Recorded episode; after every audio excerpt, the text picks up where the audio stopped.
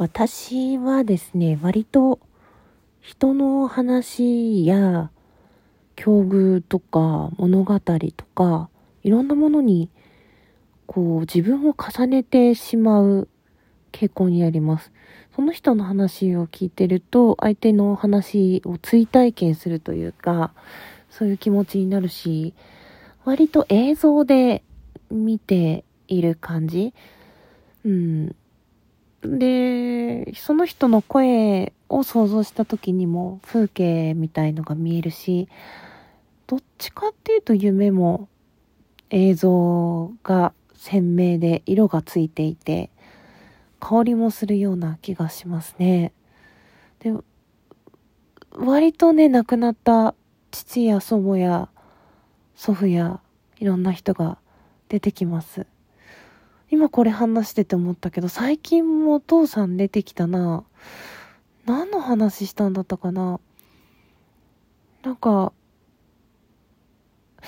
思い出せないけど、こう夢って直後はね、覚えてるんだけど、だんだん不確かになっていってしまう。だちょっと自分のそういうところは面白いなと思っているし、見えないものも、こう信じたいというか、見えないからないというよりはそういう不思議な世界があってもいいんじゃないかなって思うから死後の世界もあってほしいし神様も各自の中にいると思うしうーんあとはそうですねこう不思議なことっていうのも必然としてあると思います。運命も信じるしそうですね。の私の好きな言葉にこう出会う人とは必ずどのルートに行っても会うっていうそういう、ま、言葉というか考え方があるんだけど自分のこう選んだ選択肢の結果こう失敗をしたらどうしようとか間違えたらどうしようみたいのはうっすら思わないわけではないんだけどその言葉を聞いてからは自分が納得いくまで悩んで答えを出せたならもう何回人生やり直してもそっちしか選ばないって自分で思えるんだったら、その先に必ず出会うべき人はいると思えるようになりました。うん、そういう、だからそういう言葉を集めたり、聞いたりすると、こう、他の人にもシェアしたくなるし、そういう、こう、お母さんの勉強会みたいなのも出会って、月に1回ぐらいお話を聞いてるんだけど、人によっては拒否反応を示すかもしれないけど、私には割としっくりくるというか、おばあちゃんの知恵袋的な、どうしてそうなるのかっていうところまでは、その勉強会では話さないけど、自分の中でこういうことなんじゃないかなって落とし込みながら聞くのがとっても好きです。まあ、今年最後に自分の紹介がてら、うん、こう、振り返って見てるんですけどこう自分のことってなかなか自己紹介もしないじゃないですか。学校クラスが変わるとかもないしね新しいところに所属するっていうのもなかなかないし仕事だってそんなね唐突に始めた後で面接では言うけど面接は結構自分のことよりも経歴だったり何ができるかっていうことだから自分自身のことってそんなに自己紹介しないですよね。でもラジオトークを始めて割と自分のことを話すようになるとあ私ってこういうのが好きなんだとか私ってこういう感じなのかなみたいのがこう客観的に自分と向き合える時間にもなっていてすごくそれが楽しいなと思ってますね。すごく苦手にしてた音楽とも今年はラジオトークのおかげで仲良くなれて2月にウクレレを始めてそれまですごく恥ずかしくて苦手だった人前で歌うってことも、まあ人前は無理だけど、なんていうのかな、こう、ライブを通してちょっと歌の、歌の練習じゃないですね、ウクレレの練習のついでに歌を口ずさむぐらいならいいかななんて思うようになりました。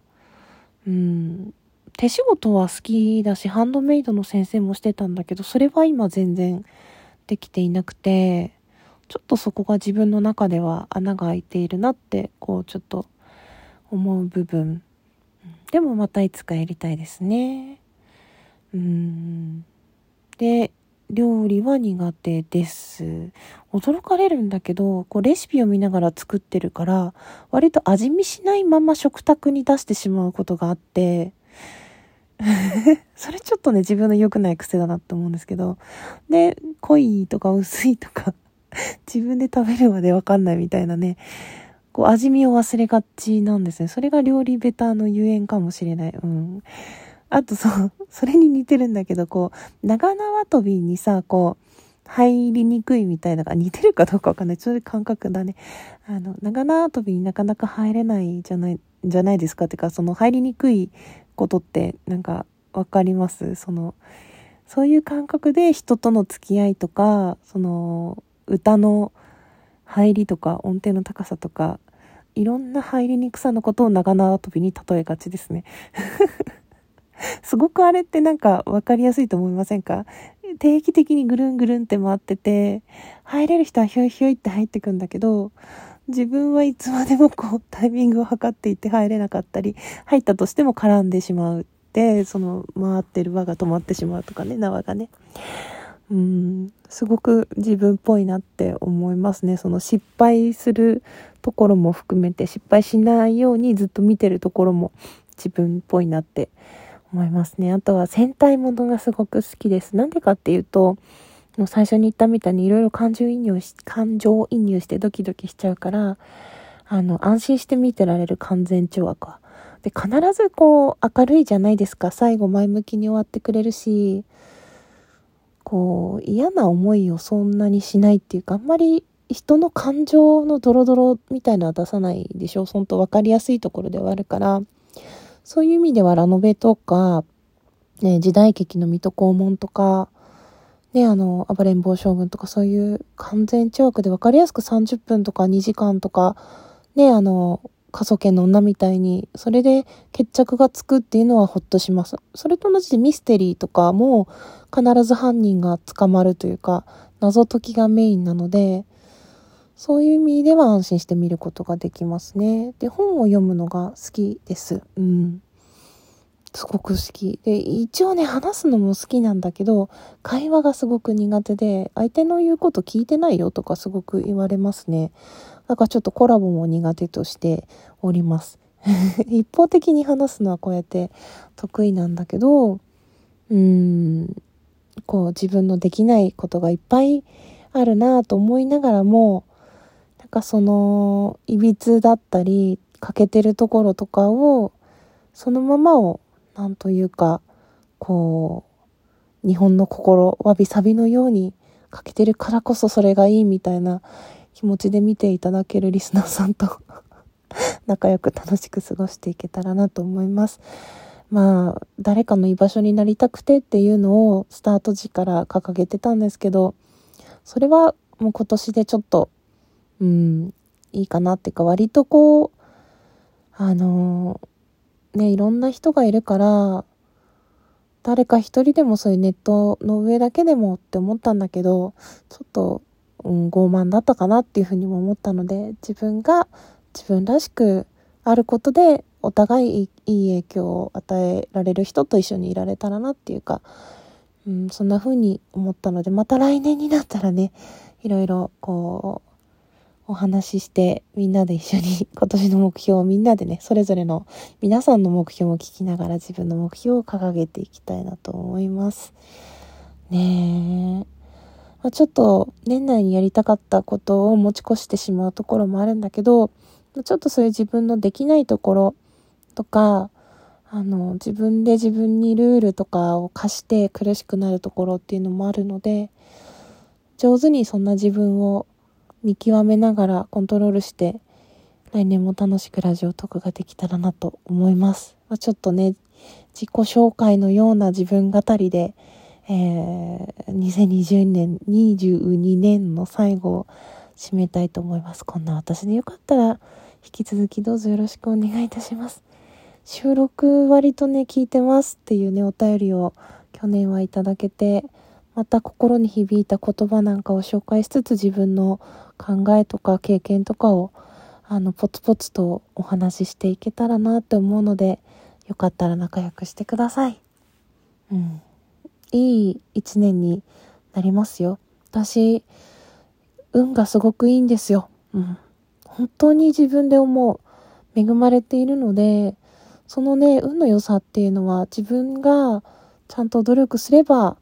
あの、もっともっと実感できることだし、減るものではないので、一緒にいる人も同じようにラッキーになっていくと、あの、聞いたので そのつもりでいきたいと思います。みんなで幸せになりましょう。宗教っぽいね。本当今年一年、どうもありがとうございました。良いお年をお迎えください。来年もどうぞよろしくお願いいたします。なんて言ってる間にね、時間が変わったらすぐ、あの、日付が変わって、1時11分かな、深夜に、あの、また収録が上がりますので、もし、年末年始、年越しパーティーなんかでね、楽しく過ごしてらっしゃって寝る前に親上がってるぞなんて思ったら聞いてみてください。新しいアイコンお披露目になると思いますのでそちらもどうぞお楽しみに。本当に本当にありがとうございました。楽しい一年でした。うん、本当に幸せだなって思った。いろんな人と出会えて本当に嬉しかったです。うん。本当にありがとうございます。ギガラブです。ではでは、さよなら2022年。よろしく2023年。またね。